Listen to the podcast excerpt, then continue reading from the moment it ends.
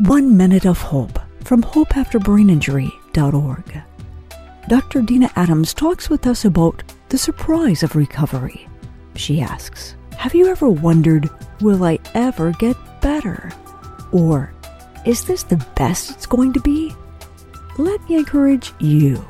Your brain is ever changing, growing, repairing, and recovering. There is no end to its recovery work. How do I know? Well, peek inside one of our support groups. We have survivors whose brain injury ranges from four months to 50 years. Each of them is surprised at how they continue to recover, making positive steps with their memory, managing their emotions with consistency, finding purpose and pleasure in their work, whether it is activities of daily living, volunteer, or paid employment. And may I share with you one of their secrets? It is the act of giving to others. Taking their mind off of themselves and reaching out to others has been key to their continued recovery. One Minute of Hope from hopeafterbraininjury.org.